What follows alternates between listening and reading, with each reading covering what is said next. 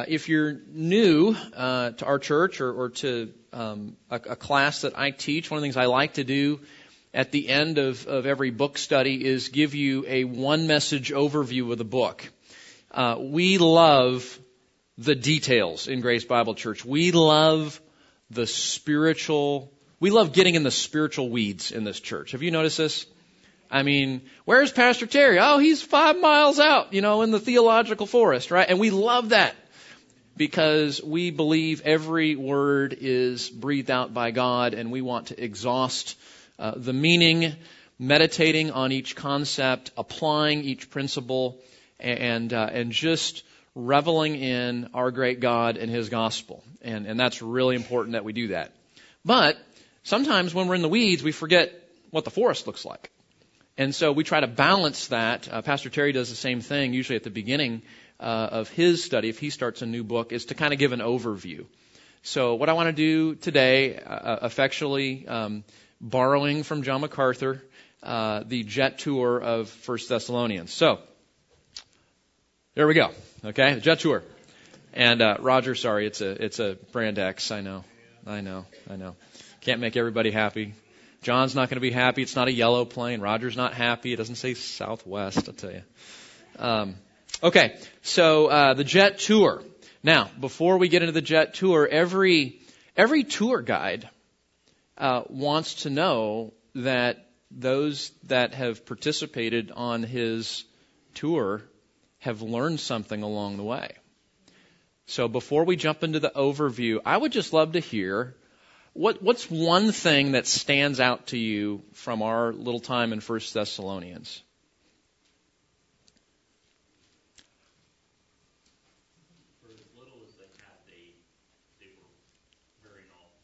Yeah, for as little as they had, they, they were they were faithful. They were they they, they were an example. Okay. Yeah, you encourage them to press on. Yes, Grant. Yeah, how ordered and precise God's plan is, particularly as we think about the end times, and um, and yeah, uh, God has not left us vague about the future. Uh, certainly, there's some symbolism and some disagreement on some points, but but you know the core issues, God's like, here's how it's going to go, and uh, we can appreciate that. Yeah, Joan.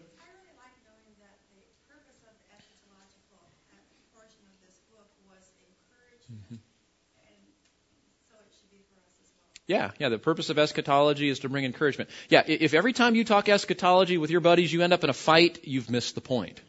Okay, uh, and, and I mean, and I mean that. Um, that that's we got to keep the purpose in check here, right? And we can have charts and graphs and spirited disagreements. We ought to do that. But at the end of the day, we, we ought to leave Starbucks arm in arm saying, aren't we grateful that Jesus is coming back and we're in Him and it's all going to be okay? Okay, very good. Someone else.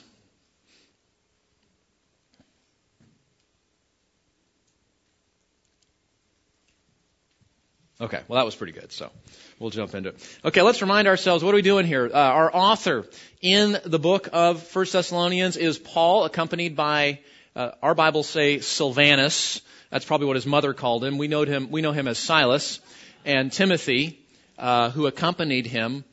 And uh, this is a really early book written in about 51 AD, so Jesus is probably walking the earth um, somewhere between 5 to 6 BC through about 30 to 33 AD. So that's that's the range. Um, uh, uh, you remember the the great Greeks and Romans that that put the Julian calendar that they got it wrong. So Jesus actually wasn't born right at the point between AD and BC. You understand that? It was probably back 6 BC, 3 BC, somewhere in there. Okay, we'll talk about that because it's December. We're going to talk about Christmas stuff. But anyway, so 51 AD, that, that's, that's 20 years, less than 20 years likely since Jesus has ascended back to heaven. So, very, very recent book. Um, one of the earliest New Testament letters written. It was the first letter written by Paul uh, to the church. And of course, our believers in Thessalonica are the recipients. We have some historical background in the book of Acts. We talked about that. You remember what happened? Paul comes in, he plants the church. Things are going well for a little while. Persecution rises up. They drive Paul and his buddies out of the city, leaving the Thessalonians, brand new Christians, hostile territory. And then uh, why does Paul write First Thessalonians? He leaves, and then why does he write? He's worried about him, sure. And um, so, what's the first thing he he does before he writes the letter? What does he do?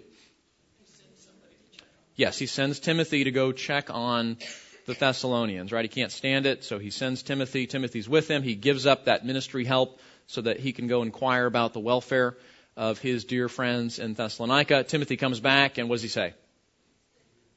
They're doing really well, right? Praise God, they're doing well. And, and Paul, out of his excitement, picks up his pen and writes First Thessalonians. And, and you, you can hear his excitement, can't you? I mean, it just oozes off the page. He's excited. He's thankful. Uh, he keeps saying, "You're doing great. You're doing great. You're doing great." And um, uh, so that that's sort of the occasion. Well, I, I left this blank on purpose. What if if you were having to write the article in the MacArthur Study Bible on the themes of First Thessalonians based upon what you've read and you've learned? What would you say some of the themes are?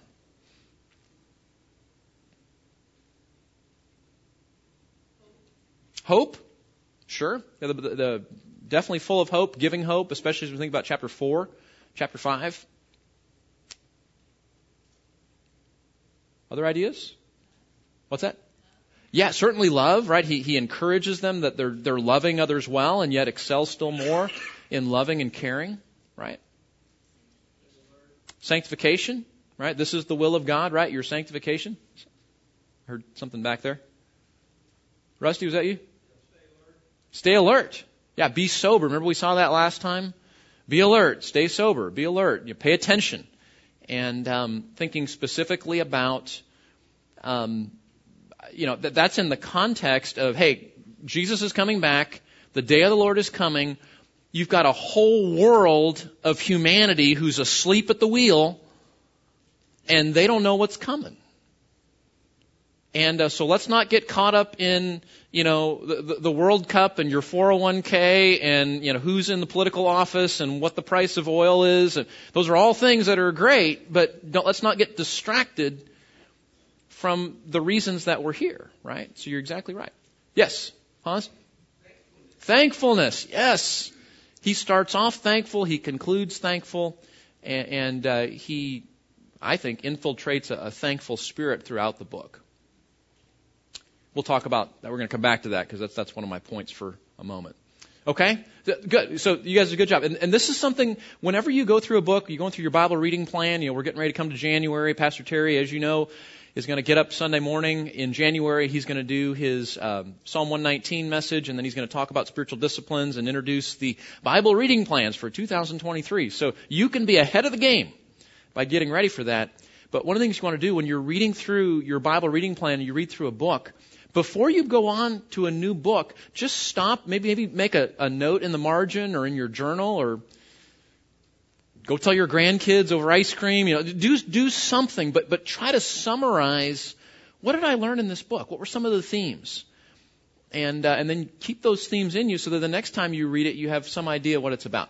Okay, so let's talk about this. The, the, I would say the, the theme uh, really revolves around this idea of excelling still more and uh, that's what we've titled the study. And um, so before we get into the overview, just to remind you, uh, I failed geography, as you know, so I like maps. Um, so here we are, right? This, this is uh, this is the boot of. You can read it, Italy. There you go. Which means this is the the Greco Peninsula there, and uh, so you got Crete down here. You remember that was where Titus was, right? Corinth is right on this little, uh, really important area because you think everybody has got to go through here in and out. Athens, and then if we come up into the uh, the western side of the, uh, I guess, well, I guess the eastern side of Greece, but the western side of the Aegean Sea, you, you've got very familiar towns here, right? Philippi, Thessalonica, Berea, and then of course Ephesus and the other cities uh, from the seven churches in Revelation 2 and 3 are all over here. This is what is called Turkey today. Uh, so here's Thessalonica, and you remember there's a there's a major highway that goes right through here, and then Thessalon- Thessalonica was a, a very important port city. In fact, if you go there today, uh, it's right there on the water, and um, really really pretty. Some of the this isn't from biblical times, but a little bit older, And um, so this is uh, what it looks like today. And so very important port city, very important uh, highway city in terms of commerce and commerce and travel. So very strategic place to have a church. And of course, Paul uh, is going to begin his missionary journey. This is his second missionary journey. Um, so he's going to begin down here in Jerusalem. He's going to come up to Damascus, to Antioch, through Tarsus, where he was from, all the way here through Asia Minor, Derbe, Iconium, Lystra, Antioch, and Pisidia, up here into Asia Minor, over to Troas. He's going to cross the water over into Greece, and then here's where he comes through and uh, found, uh, establishes that Thessalonian church, and then comes down here and ends up in Corinth. And Corinth is where he's going to write the letter from, probably. They're, they're staying in Corinth at that time. Okay? And uh, do, you, do you guys familiar with, with maps like this? Most of your Bibles are going to have a map like this in it in the back, or you can Google it or go to BibleHub.com, your, your favorite website, and find that. But when you're reading the Bible and, and all these terms are getting thrown around, and you're like, I don't know, and you just skip over that, don't do that. Grab a map and then read it with the map in front of you. That's a great way to learn. Okay. All right. So excel still more. So I'm going to our, our jet tour. I'm going to overview um, kind of the, the book by, by thinking about this concept of excel still more. And uh, we'll talk about some of the themes that you guys just mentioned, okay? So, number one, we, we, we've seen, especially in that first chapter, excelling still more in thankfulness and Christ likeness. Excel in prayer, in prayer and Christ likeness. And, and here's, this is the takeaway, right? The, the purpose of the jet tour is to enjoy the tour. Yes, certainly. The purpose of the tour is to enjoy the tour, but we want to walk away saying, these are areas that as a church, as families, as individuals, we want to focus on strengthening these areas of our life. And the first two are thankfulness and Christ likeness. Okay? So let's just, again, we're not going to look at every verse in detail. We've already done that. This is the overview. But just get a sense of of Paul's attitude. Hans, Hans mentioned thankfulness. I mean, just listen to this. Chapter 1, verse 2. We give thanks to God always for all of you. Is that pretty comprehensive? We give thanks to God always for all of you, making mention of you in our prayers, sometimes bearing in mind your work. Is that what it says? No, look at your Bibles. Verse 3. You're not looking. Verse 3. Constantly, right? Constantly bearing in mind your work of faith, your labor of love, your steadfastness of hope in our Lord Jesus Christ in the presence of our God and Father. Knowing, brethren, beloved by God, His choice of you. And he goes on to do that. And I just, I just think that thankful prayer ought to be the spiritual oil of the Christian engine. It just ought to infiltrate every corner of our life. Thankful prayer. We'll talk about this in a minute. A, a dull, thankful, thankless, grumbling Christian is a horrible witness. Because who wants to be like that? Um, so thankful prayer. Paul, and notice he's not thankful because his his you know soccer team won. He's not thankful, uh, you know, because his bank account is great or his family's healthy. He's thankful. Why? What, what does verse um, verse 4 say about the main reason he's thankful? What's that? Yeah. Because God in his kind elective grace chose the Thessalonians before the foundation of the world that they would be holy and blameless uh, as part of the family of God. And, and again, do you see that how that just, that just cuts right through all the superficiality, the things we get caught up in, and says, you know, what ought to drive my thankfulness is not how the economy's doing or the health of my family, and those are important things. But what ought to drive my thankfulness are, are spiritual truths that are largely disconnected from how well the world happens to be doing or not doing. And, and I think a lot of Christians that struggle with thankfulness struggle because they're focused on all those wrong things. And they're not thinking a whole lot about those um, timeless truths, the, those eternal realities. They're not meditating on the person of Christ, uh, the, the promises of Scripture. And so, uh, just excelling in thankfulness. And wouldn't, wouldn't it be, wouldn't it be great if a visitor walks into Grace Bible Church and he's like, um, you know, it was really great, but you know, they were just a very thankful people. They're just thankful. They're, they're just oozing joy in Jesus. I mean, that, that's, that's the idea. That, that's the concept. We want to excel in that. And, and it's not just oozing the joy of Jesus. We're not going to ooze the joy of Jesus if we're not acting like Him right? That's the second part, that we would be an imitator of Christ. He says there in verse 6, he says, You also became imitators of us and of the Lord, having received the word in much tribulation with joy in the Holy Spirit. It's interesting. He says, I got to see your example of being like Jesus more in what circumstance, does he say? In tribulation. Um, see, tribulation turns up the fire in your heart to see what boils out of it. And what he's all wound up about here is, hey, tribulation came, it kicked on the fire, and what bubbled out of the hearts of the Thessalonians is Christ likeness.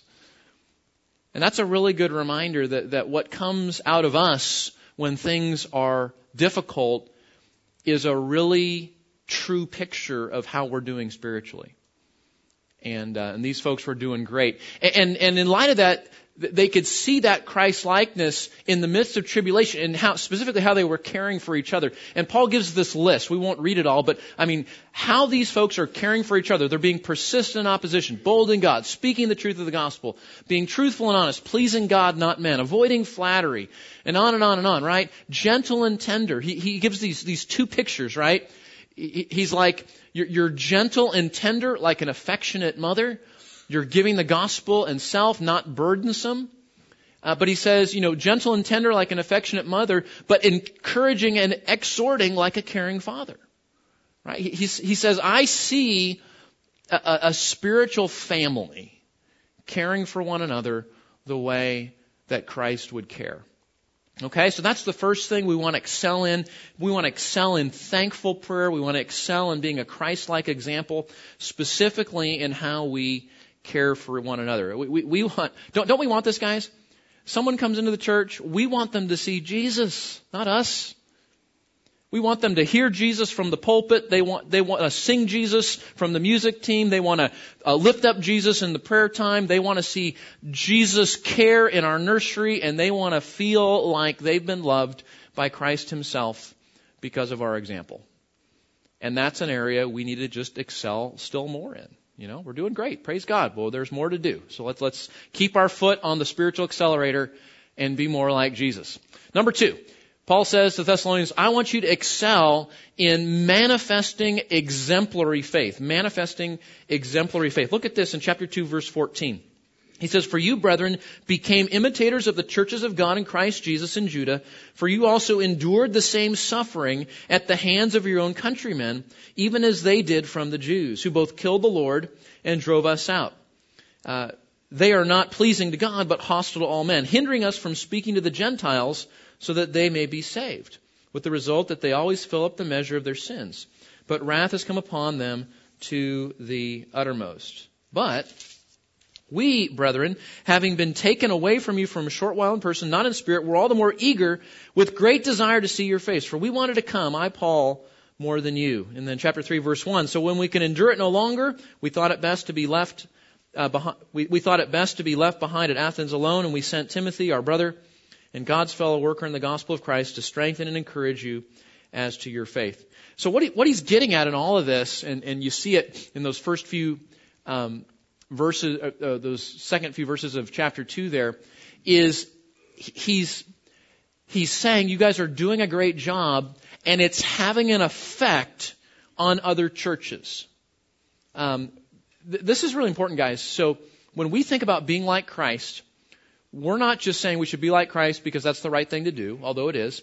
And we should be like Christ because when people come here to the church, whether we're sharing Christ with them in evangelism or whether they are a fellow believer looking for a church home or whatever, um, we, we should be like Christ because our example is going to have influence on other churches.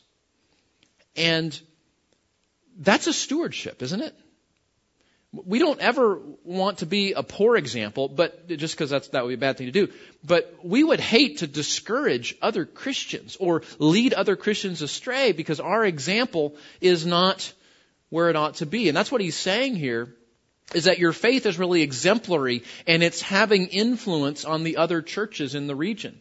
Remember, the church is brand new. Persecution is starting. It, hit, it hits Thessalonica, and all these other churches that haven't had persecution yet are going, what are they going to do?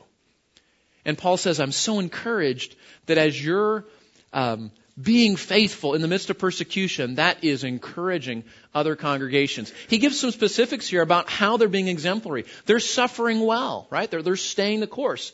They're, they're committed to deep relationships in the midst of the body. That, that's, that was part of the strategy. When persecution comes, what happened? That church um, came together in care, in love, in help, and it strengthened one another so they can do that. I can't help but think, uh, you know, th- this has been going on for almost a year now in the Ukrainian church. This is exactly, churches are pulling together, brothers and sisters are pulling together, they're strengthening one another, they're sharing the gospel with their neighbors, they're, they're trying to, how do we think about this politically and, and family, and you know, people are moving to Poland and leaving and, right? And, that's what happens is, is the church has come together and they're strengthening one another. And, and that is God's grace to keep the believers strong in the midst of difficult challenges. Okay. And with that, thirdly, Excel in living to please God. Excel in living to please God. Not just exemplary in faith that is an influence on others, but one of the challenges that they were facing is pleasing God versus pleasing people. Uh, we, we, call this people pleasing or codependency today or peer pressure. Uh, the, the Bible says that there is always there is always a temptation to please man rather than please God. And Paul writes to the Galatians in chapter 1, you remember the Galatian church was, they were in a, in a mess because they had actually begun abandoning the true gospel for a counterfeit. And, and Paul says, do you see what your people pleasing has done? You were trying to keep this group happy and this group happy, and the end result is you compromise the gospel. And then Paul says this, is chapter 1, Galatians chapter 1 verse 10, he says, Am I now seeking the favor of men or of God, or am I striving to be, to, to please men? And then he says this, If I were still striving to please men, I would not be a bondservant of Jesus. That's really insightful. You can't be a man pleaser and be a God pleaser. If you're a man pleaser, you're going to be a compromiser. And, and Paul says, I am so encouraged, Thessalonians, that in the midst of persecution, when it would have been easy to just kind of, you know, adapt your message to lessen the affliction, you stayed the course. And uh, you better believe, guys, that, that this is a temptation for us today. Um, let me just, just think with me for a moment. What are some of the ways that Christians today are being tempted to compromise our message in view of pleasing other people, pleasing the culture, pleasing what's popular in society. Talk to me here. Yeah, LGBT, yeah, gender, marriage, relationships. Right, okay, for sure. Did you guys hear what happened this last week? Did you hear what, what the LDS church, the, the, the Mormon church, uh, that ended up um, supporting the legislation that passed the Senate? The Mormon church. Now, they're not a Christian church, they're not a true gospel church, but they have been one of the most conservative religious denominations uh, since their beginning. That's huge. I, I was sitting in Chick fil A uh, this week, and there were a couple of Mormon elders, you know, they say elders, they're Mormon missionaries, uh, you know, 20 somethings in white shirts that ride bikes, right? You know that. And I almost pulled one of them aside and said, hey, tell me what you think about this. Because I was, sh- I was utterly, sh- I didn't, I, you know, they slipped out when I wasn't looking, but um, it's like, what is all that about? Okay, so so LGBT relationship issues, gender issues. What are some other temptations? Abortion, Abortion. life, yeah. Wokeness. Mm-hmm. What's that? Church leadership. Church leadership. Yeah, corrupt church leadership or, or leadership that is uh, not not aligned with scriptural standards our language. Yeah, so, someone was telling me, and I, you know, we don't we don't watch a lot of a lot of TV, but you know, have you noticed that that shows are moving from like ABC and CBS and NBC to everything's coming through Amazon or Netflix, and you know, Amazon is the new Hollywood. That that's the new production company. And um, there was some you know real real popular series on uh, on um, on Amazon, and one of the it, it just it just renewed uh, season and um, one of the big critiques, even from like the Hollywood critics, is uh, how horrible the language is. And and you know, it, it's like the the proverbial frog in the kettle. You know, you don't realize the temperature is going up until you're dead.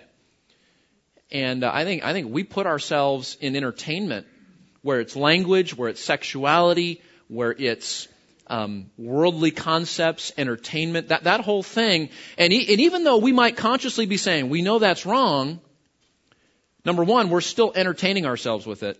And number two, we, we are searing our consciences to not react to it.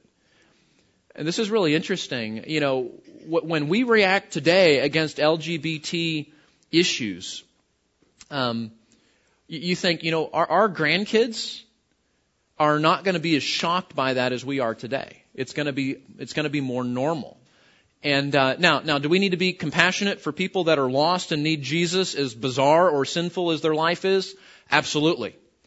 But we should never have a mundane, uh, stoic, unmoved reaction to things that the Bible says are sin. We should never be indifferent to sin. And, uh, and this is one of those things. You start pleasing people, and that's what it does. It, it sears our collective and individual consciences. So, so Paul says, I'm so thankful that you're living to please God. He gives us some specifics here. He says, encourage others to excel in walking to please God. You say, how are we going to do that? You remember that Jesus Christ is the authority calling us to obey, and he's the means by which we must obey. Look at chapter 4, verse 1. He says, finally, brethren, we request and exhort you in the Lord Jesus that just as you received from us instruction as how you ought to walk and please God just as you do, that you excel still more. For you know what commandments we gave you by the authority of the Lord Jesus. You say, Pastor Keith, what's the secret to living to please God instead of people? Answer, we must remember that Jesus Christ, the commander and chief of the armies of heaven, the author of our salvation, the savior and creator and sustainer of the world, the one who gave his life for us and rose again triumphantly and intercedes at this very hour on our behalf at the right hand of God, is calling us to obey him.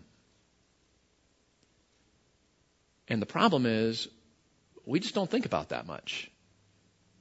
And we let our emotions and our fears and cultural ideas lead us astray. When Jesus himself is calling us to do this, and you know how that is. You got some person in your life, you love that person, you respect that person, you, you, you look up to that person, and they ask you to do something, and you have the Chick-fil-A response, right? My pleasure.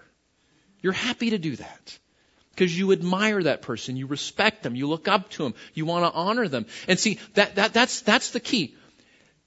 We will naturally respond to that if that's the picture of the person we have. In other words, if you admire Jesus and look up to Him and want to honor Him and please Him and you love Him, and you're thinking about that, obeying Him will be easy. But we get caught up in pleasing people because we're not thinking about Christ. We're, we're, thinking about the Cowboys. We're thinking about college football. We're thinking about what we're eating for lunch that day and how the, the lawn needs to be repaired. And we, we right? And, and all that's not bad stuff, but we have to meditate on our commander in chief and our Savior. That's the, that's the key. Remember. See that, see that word there? Remember. That's important. Remember that Jesus Christ is the authority calling us to do that. He talks about, don't be confused about God's will, it's sanctification. First item on the list is sexual purity, isn't it? Sexual purity, your sanctification. And he goes on and talks about pursuing self-control or passions. This is why, guys, what we watch on Netflix and Amazon is the issue. Even if we're saying, okay, that's, that's, I know that's not good, I know that's sinful, this, this erodes, like exposure erodes our conscience to those things. And uh, we don't want to be entertaining ourselves with things that put Jesus on the cross, do we? Okay, so pursue self-control, passions, abstinence specifically from sexual sin, and he talks about that. And then in the section we've been looking at just the last couple of weeks is this excelling in give, loving others and giving hope, right?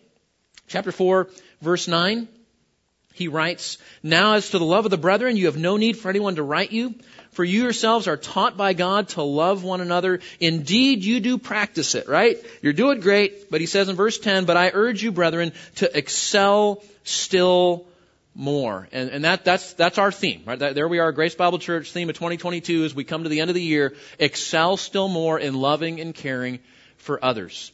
He gives us three ways to do that. Lead a peaceable life, mind your own business, engage in purposeful work, and those will help you to do that. And being an example to unbelievers, uh, and you will not need to depend on others. We talked about that. And then the second part is giving hope to others, excelling in giving hope, especially as we think about Christians that have died or people that are coming to end of life issues. We had several prayer requests, right, for Pastor Roger and, you know, friends of, um, you know, the family of a cousin that died back in August, and right. So, so we're we're in that. We live in that. And Paul says, take what you know the Bible says about eternity, about Christ, about the gospel, about future hope, and let that be the main message of your care in helping other people that are grieving. And, and even uh, as we think about uh, not just encouraging people that have um, died in the Lord, chapter 5, we looked at this last week, so we'll just wave our hands at it. He says what? He says, and, and there are people that die in the Lord, encourage them in that. But then you've got this whole other world that doesn't know Christ. And remember, they're saying peace and safety, and what's going to happen? That earthquake of the day of the Lord is going to hit. Without this isn't a hurricane where we see it on Doppler, Doppler radar. This isn't a tornado, and the National Weather Service says, "Hey, we got conditions for tornadoes today, so be vigilant." The day of the Lord is like an earthquake. There's no warning. It's imminent. And while people are saying peace and safety, the ground of God's judgment opens up. And, and that's why we have to be diligent, not just encourage believers, hey, Jesus is coming back, it's gonna be great. We go out and tell the world, hey, there's a day coming when Jesus is coming back, and if you're not prepared, it will cost you eternity. And so we mobilize and we stay focused on our job, and he gives uh, several reminders there. And that's why, uh, uh, Rusty said this a moment ago, we need to be alert, self-controlled, he says sober two times, remembering that their faith and love, the hope of their salvation, uh, is there so that we can continue to encourage and build up one another and warn a fallen world of what's coming. Um, we we do not want to be those who loved family and friends, neighbors, coworkers, people at the soccer game, um, but never warn them about God's coming judgment. Right? That's, that's not loving our neighbor if we don't warn them of what's coming. Paul says, so be sober, be alert, don't get distracted from your mission. Don't be distracted. Stay the course. All right, last point. Some final encouragements. Look at this. In verse 12, he says, but we request of you, brethren, that you appreciate those who diligently labor among you, have charge over you in the Lord, and give you instructions, that you esteem them very highly in love because of their work. Live in peace with one another. We urge you, brethren, then admonish the unruly, encourage the faint-hearted, help the weak, be patient with everyone. See that no one repays another evil for evil, but always seek after that which is good for one another and for all people. Here we go. Rejoice always. Pray without ceasing. In everything give thanks for this is God's will for you in Christ Jesus. Don't quench the Spirit. Don't despise prophetic utterance, but examine everything carefully. Hold fast to that which is good. Abstain. Here, here, here's our command. Abstain from every form of evil. Now may the God of peace himself sanctify you entirely. May your spirit and soul and body be preserved complete without blame at the coming of our Lord Jesus Christ. Faithful is he who calls you, and he will also bring it to pass. Brethren, pray for us. Greet all the brethren with a holy kiss, and I adjure you by the word, by, by the Lord, to have this letter written, read to all the brethren. The grace of our Lord Jesus Christ be with you all. Just some final encouragements here. Appreciate your spiritual leaders who labor for your benefit. Um, the, this is a church with brand new elders. Uh, they, remember Paul's kind of overseeing, and then it's transitioning to, to local pastors, elders. I mean, I, I totally cheated, guys. I went to seminary. I got a theological degree. Then I came here and sat under Pastor Terry, you know, the pastor's pastor, and mentored and encouraged and all that. I totally, totally had it easy. You got these brand new pastors they don't have, even have a Bible, let alone a seminary education, and they're trying to lead the flock of God. And Paul says to the Thessalonians, you know what? Appreciate them. Appreciate the work that they're doing for you to encourage you and to shepherd you in that, even though I'm sure there were some bumps in, in, that endeavor there. Live at peace with one another. Again, echoing what he said before. Mind your own business. Keep your head down. Live at peace with one another. You know, a, a divided, unharmonious church is a horrible witness, isn't it? And then patiently care for people wisely. Notice the categories. Admonish the unruly, encourage the faint-hearted, help the weak. If we're going to be a, a, church that loves each other and cares for each other and, and looks out for one another, we have to establish need, right? If someone's living in sin and is unrepentant, you don't come and pat them on the back and say, I'm so sorry, your life is hard. You say, brother, I love you. What are you doing? This is clearly what Scripture says. You need to repent. You're, you're, you're trashing your family. You're trashing your witness.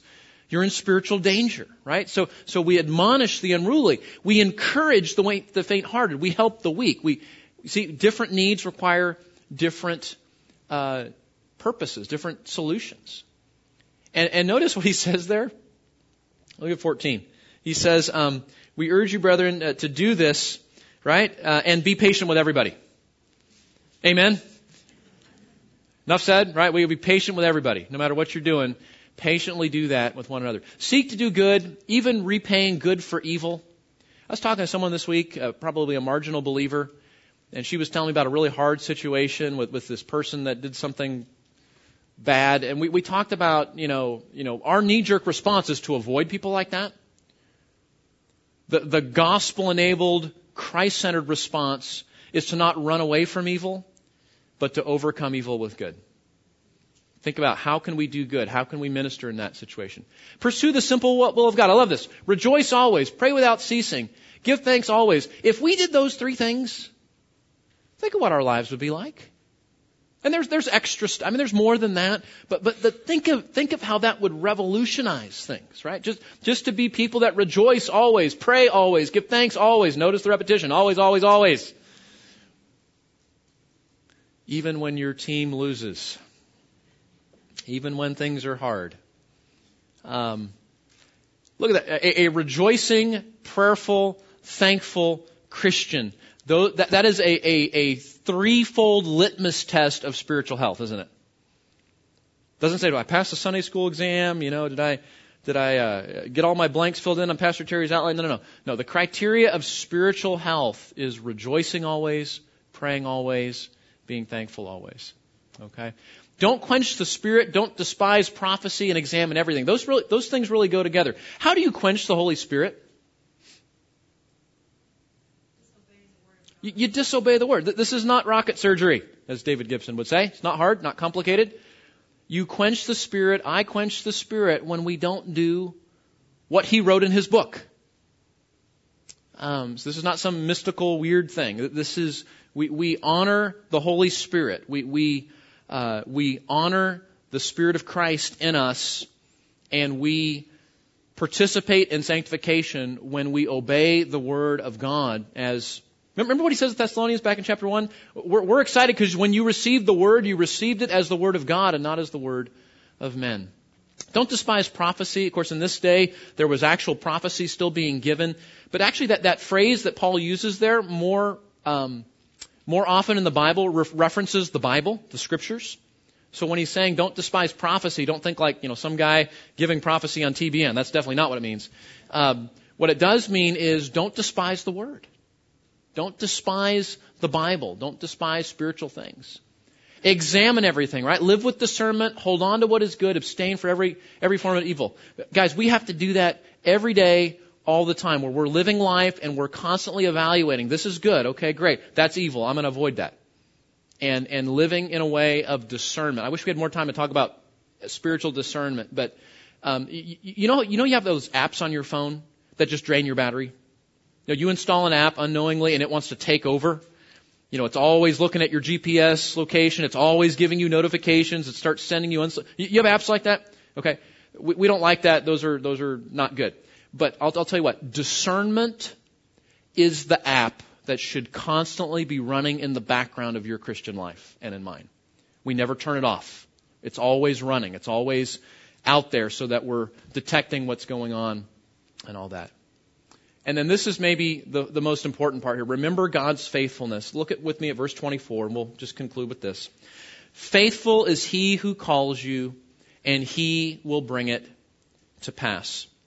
Uh, as we think about excelling still more and the example of the Thessalonians and, and our desire to, to be like this church and to excel like this church, we have to land on this point that God is the one who's faithful.